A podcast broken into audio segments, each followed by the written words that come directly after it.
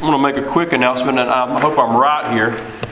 Logan will correct me if I'm wrong on this, but uh, is next Sunday the day that we're going to start with the college? Okay, so uh, a lot of times we have a big group of college students here at Jefferson Street. Sometimes we have a smaller group, and so uh, Logan's going to try to start a class on Sunday mornings for the for the college age uh, students, and it's going to start. It's going to be over in the Mission Center, uh, one of the rooms there. So if you're a college student, or um, maybe uh, you have a grandchild, or maybe you have a child that's a college student, it's going to be here over the holidays. Um, we're going to do this all the the way through the end of the year. Uh, Logan's just kind of testing the water here uh, to see if we can get a group uh, that are coming to Sunday school. And so, if you got any questions, if you don't know Logan, raise your hand, Logan. There he is, right there, and uh, and he'll help you out. So pray for that class as well. Uh, we're hoping uh, to get something started there for our for our college days. They already do a lot of stuff together, um, but they just don't have a class. so we're hoping that'll that'll change real soon. If you're in Philippians three, say Amen. All right. I'm going to read verses 1 through 11. Finally, my brothers, rejoice in the Lord. To write the same things to you is no trouble to me and is safe for you. Look out for the dogs. Look out for the evildoers. Look out for those who mutilate the flesh. For we are the circumcision who worship by the Spirit of God and glory in Christ Jesus and put no confidence in the flesh. Though I myself have reason for confidence in the flesh also. If anyone else thinks he has reason for confidence in the flesh, I have more. Circumcised on the eighth day of the people of Israel, of the tribe of Benjamin, a Hebrew of Hebrews, as to the law, a Pharisee, as to zeal, a persecutor of the church, as to righteousness under the law, blameless.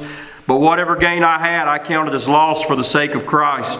Indeed, I count everything as loss for the surpassing worth of knowing Christ Jesus my Lord. For his sake I have suffered the loss of all things and count them as rubbish, in order that I might gain Christ and be found in him, not having a righteousness of my own that comes from the law, but that which comes through faith in Christ, the righteousness from God that depends on faith, that I may know him and the power of his resurrection, and may share his sufferings, becoming like him in his death, that by any means possible I may attain the resurrection from the dead. Lord, this morning we know that uh, the God of the Word has to be the one who reveals the Word of God. And so we rely on you this morning, and we ask that by your presence, your Holy Spirit would take your, your words and apply them to the hearts of your people. In Jesus' name, amen. I love to hear a good testimony of salvation. And the reason that I love to hear a good testimony of salvation is because normally someone who's listening can relate to it. Uh, Paul was a person who was known to share his testimony of salvation on a regular basis. But the thing about Paul's testimony is it was so different than, re- than the average testimony that you might hear. Uh, Paul's not going to start out his testimony by saying, you know what, I know what it's like to be a drunk because I used to be one. I know what it's like to be strung out dr- on drugs because I used to be that. Or I know what it's like to be an atheist because I used not to believe in God at all. That, that was not part of Paul's testimony at all. This was Paul's false testimony. I used to be a false teacher. Amen? I used to be a false teacher, and I'm not anymore. By the way, that's probably one of the reasons Paul was so passionate when he was talking about false teaching because he knew what it was like to be wrapped up in it. For, for around 30 years, until he was almost 30 years old, he was wrapped up in false teaching. He thought he knew how a person was made righteous before God. Uh, but when he was saved on that road to Damascus in, in Acts chapter 9, his life was completely turned upside down, and he realized that everything that he had believed and everything that he had taught had been completely untrue. And so he spent the rest of his life teaching people what the true way of righteousness is. And so this morning, I want to show you three things here that Paul teaches us about righteousness from this text. The first thing I want you to see is this uh, there's only one group of righteous people. There's only one group of righteous people. We see that in verses 1 through 3, but in verse 1, you'll see that Paul shows you that this truth must be repeated. This truth must be repeated. Look at what Paul says in verse 1. He says he's writing the same thing to them that he's already told them. You see, Paul had no problem in repeating himself, and he gives two reasons in verse 1 that he repeated himself. Number one, he said, Well, it's no trouble for me to do that. In other words, it didn't bother him. He could preach the same gospel over and over and over, and it didn't bother him a bit. And as well, it didn't bore him to preach the same gospel over and over. He loved the gospel. Any good preacher is going to repeat himself, right? I know there's always people going to come in, they're going to say, oh, oh, preacher, I need something new. I need something new. Well, listen, if you find something new, you won't find it in the Bible because everything in the Bible is old. The Bible says there is nothing new under the sun. And why in the world would you want anything new? Are we bored with the gospel? So when you think about why does the preacher repeat himself, it's a pretty simple reason. Preachers who are true preachers of God repeat themselves because the gospel is the same, it hasn't changed. The devil is the same. He hasn't changed. God is the same. He hasn't changed. Human nature is the same. It hasn't changed. Eternity is the same. There's still only one heaven and there's still only one hell. And so, for that reason, any person who preaches the truth is going to repeat himself a lot because there's nothing new under the sun. But the second thing I want you to see here is he says, not only, you know, it, it doesn't bother him, but he said, it's safe for you for me to do this. Whether they realized it or not, they needed to hear the same things over and over again so that they would not wander away from these things. I mean, think about it. When you got married, I hope you told your wife you loved her. Amen? Now, have you repeated yourself since then? I hope. I hope you've told her again, yeah, I love you. I love you. I love you. When your child drove the car for the very first time, I'll guarantee you, parents, you said, be careful. Amen? And maybe they're 50 years old and you're still telling them, right? Be careful. Be careful. Be careful. Why? Because anything worth saying is worth saying a lot of times. It's worth repeating over and over. Now, the context here is false teachers. And the church needed to be reminded on a daily basis that the devil is real and he's out there trying to destroy the church. He's busy teaching people the wrong way to achieve righteousness. And so, this constant reminder would help the church to continually be on guard, understanding that Satan is always trying to convince the world that there's another way to be made right with God other than the way the Scripture teaches. Now, the second thing we see here is there are false teachers who preach a false gospel. We see that in verse 2. He says they're look out for dogs. I want you to notice that, that Paul is warning the people. Three times in verse 2, he uses look out. And, and look at his description of these people. First of all, he calls them dogs. Now, now to, to, the Jewish person, the term had serious implications. It was used as a derogatory word. We, it's, a, it's a term of endearment in our culture. What up, dog? Oh, he's my dog. That wasn't the case. That wasn't the case, okay, in, in, in, the Old Testament. It wasn't the case with the Jewish people. You remember when Goliath uh, was approached by David and he laughed and he said, Am I a dog that you come at me with staves? And so to call someone a dog in that culture was, was, a, was an insult to them. Now, I want us to think about dogs for a minute and how they relate to what Paul's talking about. First of all, dogs have a keen sense of, a keen sense of smell. Dogs can pick up a trail and follow it wherever it leads. And these false teachers were like dogs. Whenever Paul would go into a town, they would pick up his trail and they would follow him right in that town, and they would try to undo everything that he had done. He'd go to another town, they'd do the th- same thing. It seemed that these guys were always on his tail, they were always trailing him, trying to do damage. Another thing about dogs in that culture, we're talking about undomesticated dogs here. These dogs would devour anything. They would eat anything. And these false teachers had no regard for the souls of people. They would come into a church and they would just devour the people. They would tear the church apart for their own pleasure.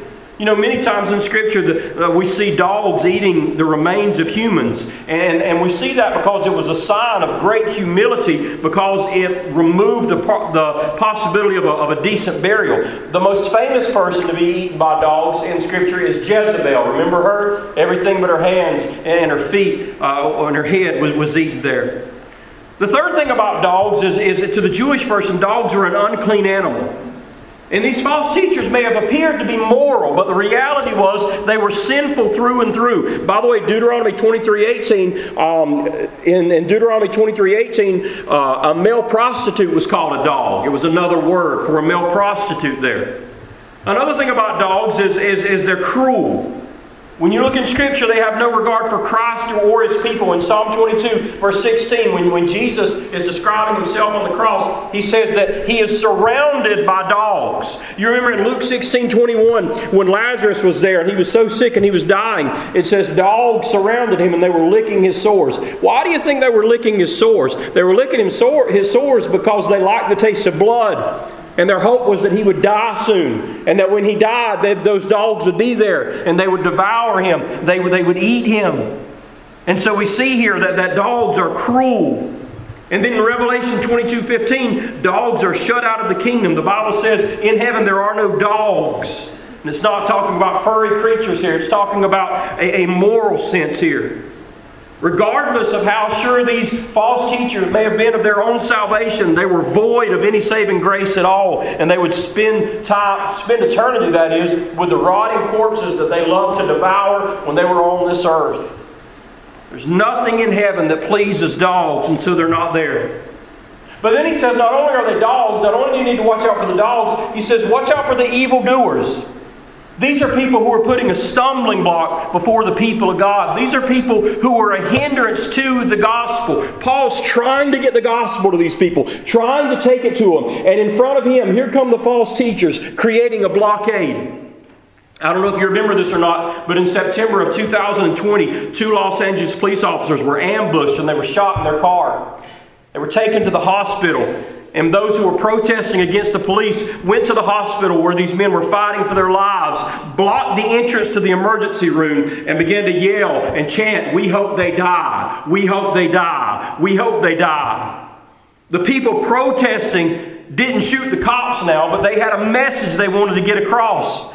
And in sharing that message, they were blocking off access to people who needed their lives saved. It got so bad that the sheriff's office had to put out a message that said, Do not block emergency entries and exits to the hospital. People's lives are at stake when ambulances can't get through. I think we can all agree that those people are evildoers. Amen? Anyone who would put a blockade in front of an emergency room to get their point across. And the idea here is that's what these false teachers had done. Paul was trying to get the life saving gospel to these people, trying to make sure that their souls were saved. And here come the false teachers creating a blockade. They are evildoers, he says. And then he says that they mutilate the flesh. Now, what is he talking about there? Well, he's talking about circumcision. These false teachers were Jewish and they were teaching that circumcision was necessary for salvation. The Jews were known as the circumcision. It was a title they enjoyed, they liked. We are the circumcision. But Paul, he's not going to call them that in this text here because he doesn't want to give them that much respect. He's saying, you know, sure, you've cut a piece of your flesh off, but that cutting away of the flesh that you did was no different than what pagans do. Because pagans would often, in order to try to get their God to recognize them, they would cut their own bodies. A good example of that, if you remember in 1 Kings chapter 18, verse 28, you remember the story there with Elijah when these false prophets were trying to get their God to react and they couldn't. They began to cut themselves. And so we think about these people, and Paul puts them in the same category as the mutilators. Which, by the way, would have been a great insult to the Jewish people. He says, you know, you think you're circumcised. He says, you've done nothing but mutilate yourself because it's not helped you at all when it comes to salvation. And then in verse 3, Paul describes those who are truly righteous. Look at what he says there, y'all. He says, For we are the circumcision who worship by the Spirit of God and glory in Christ Jesus and put no confidence in the flesh. Look at the description here. Who are those who are truly circumcised in heart? Who are those who truly belong to God? Number one, those who worship by the Spirit of God. The religion of the Pharisees and these false teachers was dry and dead because they weren't truly worshiping God. Uh, they mistakenly thought that by their external works they somehow pleased God. Jesus clarified what true worship is when he says God is a spirit, and those who worship him must worship him in spirit and truth. Jesus gave us two important truths right there. Number one, worship has to be based on truth. And the truth is the Word of God. And the Word of God declares that we're made righteous by faith, therefore being justified by faith. We have peace with God through our Lord Jesus Christ. So it has to be based on truth. And secondly, Jesus said worship is a spiritual act. In other words, it has to come from inside you. It's not a ritual, it's not works. It's more of who we are than it is what we do. And the second thing he says about those who are the true circumcision is this He says they glory in Christ Jesus. They glory in Christ Jesus. That means they give Christ the credit for all their salvation. Paul said, God forbid that I should glory except in the cross of our Lord Jesus Christ. Those who are redeemed are fully aware that they did not redeem themselves. Amen. Those who are saved know without a shadow of a doubt that they did not save themselves, and therefore they live in humility before the Lord. They glory in Christ. They give Christ the credit for their salvation. And the third thing he said, those who are the true circumcision, is this. He said they put no confidence in the flesh. No confidence in the flesh. The scripture teaches that, that even our most virtuous deeds are stained by the filthiness of our flesh. Isaiah tells us that, that, that, that our righteousness is as filthy rags before God. And any attempt that you and I would, would try to take to, to get God's favor by works is, is tainted because it's, it's, it's, it's, it's done with dirty hands. Think of yourself. You've, you've got dirty hands. Your hands are, are filled with blood or mud or something. And there you are. Everything you touch, what? Becomes dirty. Everything you touch, no matter how pure it is, it becomes dirty because your hands are dirty. And that's the idea, folks. We cannot, with sinful hands, we cannot, as sinners, please God to the point where He saves us because we're engaged in good works. Folks, we put no confidence in the flesh. It wasn't God did 50% and I did 50%, or even God did 70% and I did 30%, or even God did 90 and I did 10. It's God did it all. 100%. We put zero confidence in our flesh. And so we see here in this first point that there's only one group of righteous people. And this group of righteous people is the blood bought. This group of righteous people is the blood washed. This group of righteous people is those who have been born again by the Spirit of God. Now, the second point I want you to see here is in verses 4 through 6. Righteous people do not trust in themselves. Paul says, you know, if, if anyone could have been saved by human means, it would have been me. And then he lists a lot of reasons that he could have trusted in himself for salvation. I'm going to break it down into three categories for you here. We see, first of all, verses 4 and 5, his heritage. He says that he was circumcised on the eighth day. That's what the law required. And why is it listed first? It's listed first because, in the Jewish mind, it was the most important thing. It was the sign of the covenant. And the fact that he was circumcised the eighth day shows that he was not a convert to Judaism. It's not something that he did a little later in life. He was born to Jewish parents faithful Jewish parents, and they made sure that he was there to be circumcised on the correct day. He says next that he was a citizen of the nation of Israel. And then he backs that up again by saying that he was of the tribe of Benjamin. In other words, here was a man who not only was an Israelite, but he knew the tribe that he was from. He was named after another man from that tribe who was the first king of Israel, King Saul. Paul's name is Saul. And so we see here his heritage. And then look what he says. He says he was a Hebrew of Hebrews. What does that mean? That's an odd statement. What a lot of the Jewish people in that day, because of war and because the Jewish nation had been destroyed, the people had been dispersed in all different areas. And most all Jewish people had adopted the customs of the Greeks. These became, became known as Hellenistic Jews. Hellenistic Jews because they had adopted the culture of the Greeks. Paul says, Not me. I've not adopted the culture of the Greeks. I am a Hebrew of Hebrews. I stay true to my Jewish roots. And so we see here, he says, Look at my heritage. If you could be saved by heritage, man, I'd be saved because I was circumcised on the eighth day. I'm of the nation of Israel. I'm of the tribe of Benjamin. I'm a Hebrew of Hebrews. And then in verses 5 and 6, we see his accomplishments his accomplishments there. He says that he was a Pharisee. This was a group of people who developed between the Old and New Testament. And the reason that they developed was actually a pretty good one. They were trying to keep the patriotism and the Jewish religion alive. They recognized that they were being placed in, an area in history in which they could completely forget their roots, completely forget who they were.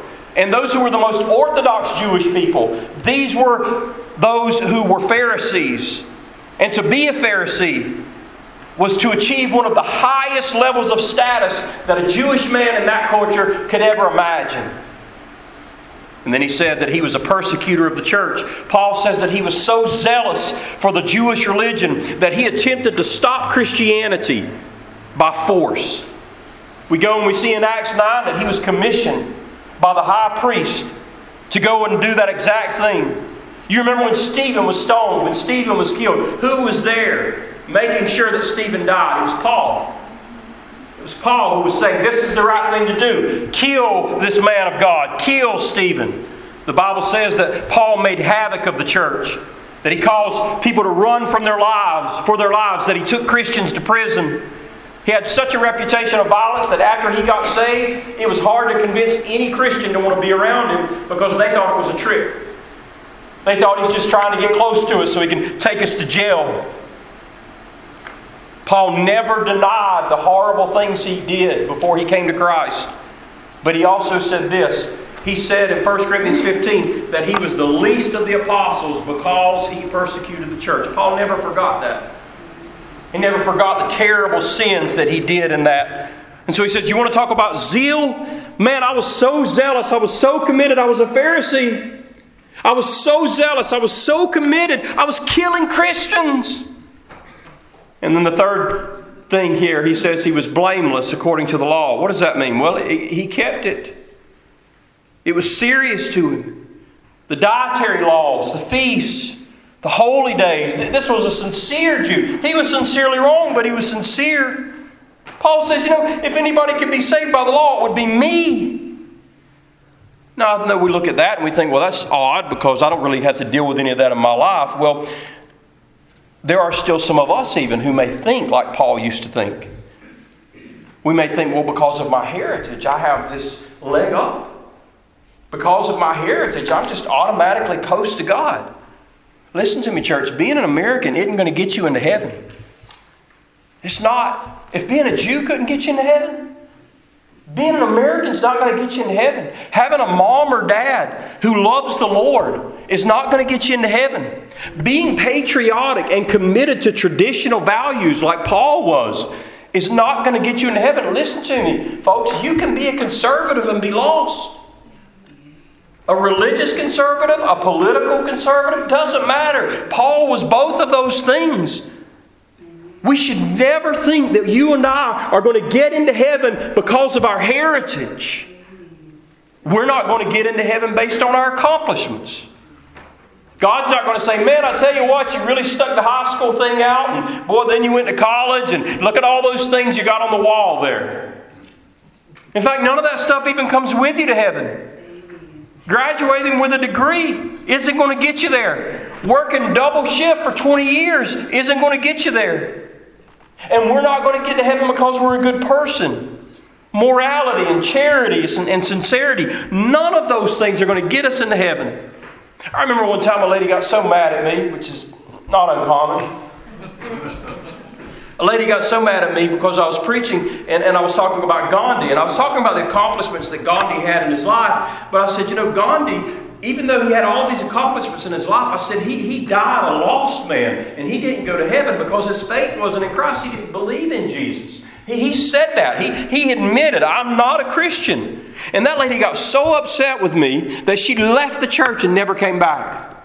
Simply because I said that Gandhi, even though he was a good person, was lost because he didn't have Christ.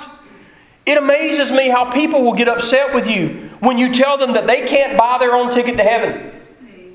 You can't do it, folks. If you're trusting in yourself for salvation, no matter how good of a person you are, no matter how much you've accomplished, no matter how moral you are, folks, none of that matters. None of that is going to get you into heaven. You're not righteous in the eyes of God if you're trusting in yourself at all. That's why Paul said he put zero, no confidence in the flesh. And that brings us to verses 7 through 11, the most important of this text. That righteous people trust in Christ alone for righteousness. Now, hope in Christ means that we abandon hope in anything else. When you look here, it's like Paul's making a loss and a profit column. But whatever gain I had, I counted as loss for the sake of Christ.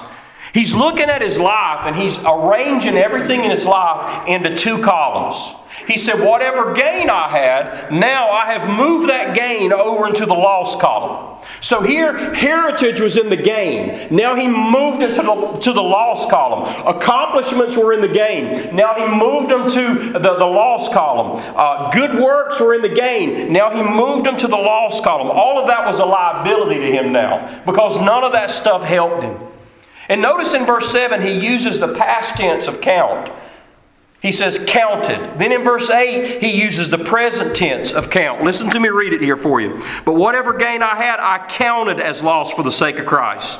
Indeed, I count everything as a loss because of the surpassing worth of knowing Christ. You see how the tense changes there? You say, well, what does that matter? What does that mean? It means that when Paul got saved, he counted everything he had done as loss, but then after he got saved, he continued to count his accomplishments as loss. You see that? The point is this is, is we don't trust in ourselves for salvation before we're saved, and we don't trust in ourselves for salvation after we're saved. Counted, count. Past tense, present tense. In Paul's profit column, on his profit and loss, there's only one thing, y'all. He said, There's only one thing in my profit column, and that's Jesus. That's Jesus. He said, The worth is not in my heritage, it's not in my accomplishments, it's not in my works. The worth is in knowing Christ. You know, cargo is of less value to a sinking ship, isn't it? Doesn't matter what you're carrying on that boat, man. If all of a sudden the boat starts sinking, all of a sudden what really matters becomes a reality. Think of it like this Paul realized he was on a sinking ship when it came to his salvation. And he begins to throw aboard all the cargo that he used to think was so precious. All of the heritage, all of the works, all the accomplishments. He's tossing it overboard, man, because he understands now it's a liability to him. Trusting in those things was actually keeping him from being saved. In the same way that leaving all that cargo on the ship might be the reason the ship sinks. Toss it over. You know, when children are small, I, I, I realize this when my kids are small, they don't really understand the value of money. You say, children, man, mine are 20 and still don't understand the value of money, Brother Cobb. Well, it's like this like you could give kids like two shiny quarters. And they're playing with those quarters, and then you say, Hey, I got a dollar. You want this? And they're like, No, I got two of these. Why would I want that one thing? These are shiny. That's not that shiny. They'll keep those two quarters because they don't understand value. And there's a lot of people like that with their works. They have their quarters in their hand, they, they, they have their works in their hand, and they believe that they hold some value. But Paul says, you know what? Knowing Christ is of more surpassing worth than any pennies of human works that we could ever hold in our hands. And so we have to let go. We have to let go of those works, let go of the pennies that are in our hands, and we have to take hold of the pearl of great price, which is Christ Jesus. Paul says that, that, that he counted his works as rubbish. Very strong word in the Greek. It actually means manure. Paul saw all of his human works as just a, a great, giant landfill of waste. Folks, understand this God offers you His righteousness. But when you compare your righteousness to His, your righteousness doesn't stand a chance. My righteousness and your righteousness is like a garbage pile. Take a ride out to the landfill. Smell the air out there, it's not too nice. Look at the heaps of trash out there, not too nice. Watch all the buzzards, man, as they circle over that landfill. Not a nice place. That's the illustration here. It's like going to God with a giant landfill of human waste and saying, Here, God. It's not impressive at all. Not at all. And that's what it looks like to bring your human works to God and say, God, save me. Look at all that I've done. When you look at verse 9, we see that Christ Himself is the righteousness of the believer, and being found in Him, not having a righteousness of my own that comes from the law, but that which comes through faith in Christ, the righteousness from God that depends on faith. Paul says, not having a righteousness of my own. In other words, my righteousness doesn't come from a religious system or a moral code. It comes through faith in Christ. He says it comes from God, and God gives it to us. And how does He do that? Well, look at the beginning of verse 9. It says, We are found in Him. That means we are wrapped up in Him. The Bible speaks of a robe of righteousness wrapped around us. What is that, church? It's imputed righteousness, righteousness that was given to us. God gave us this righteousness through Christ. How does the transaction occur? How does that righteousness come? It comes through faith in Christ. Through faith in Christ, the righteousness of God is given to me. Now, some people may say, well, that just sounds too easy. When it is simple, it's not easy at all. It's simple.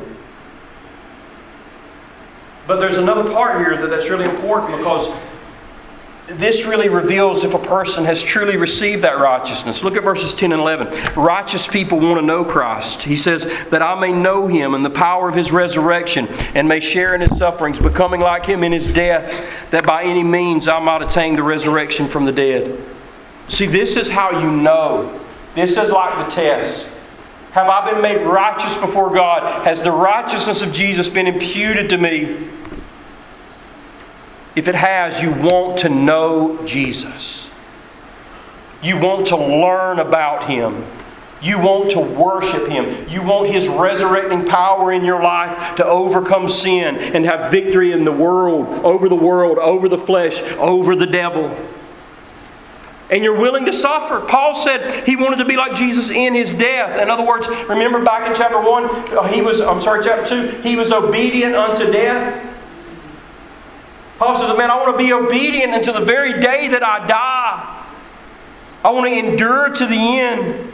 And I'm willing to endure everything, anything, because I look forward to seeing Christ. I look forward to the completion of my salvation, which is the resurrection from the dead. The reason he mentions resurrection from the dead there is because our salvation isn't truly complete until then. At the great resurrection in the last day, that's when our salvation is completely finished. So you see here that when Jesus is your righteousness, church, He's your everything. He's your everything. Let me ask you a question this morning. Do, do you love Him this morning? Do you think about Him? When you think about being righteous, is the first thought that comes into your mind Jesus? Amen. Not, not my own works, but is it Jesus? Do you love Him this morning? Do you think about Him every day? Is He alone your righteousness? When someone says, Why are you going to heaven? You don't say Jesus and. Amen. You say Jesus. That's the only reason. And without Him, I'm not getting there. You see, the only one you're trusting for your salvation this morning, friend, I hope He is. I pray He is. And friend, if you don't know Him, He calls to you. Come to me and find the way of righteousness. This is how a man or a woman is made right with God. Recognize your need for Christ. You're a sinner. You have rebelled against God. Recognize your need. Repent of your sins. Believe that Jesus is the Son of God who died and rose again for you. And call on His name. And when you do that out of a sincere heart, Christ Himself will become your righteousness. Oh, friend, you don't have to have anybody but you and the Lord there. Amen. Call on His name, He'll save you. Thank you, Lord, for this word this morning. A very important word as we're going through the book of Philippians.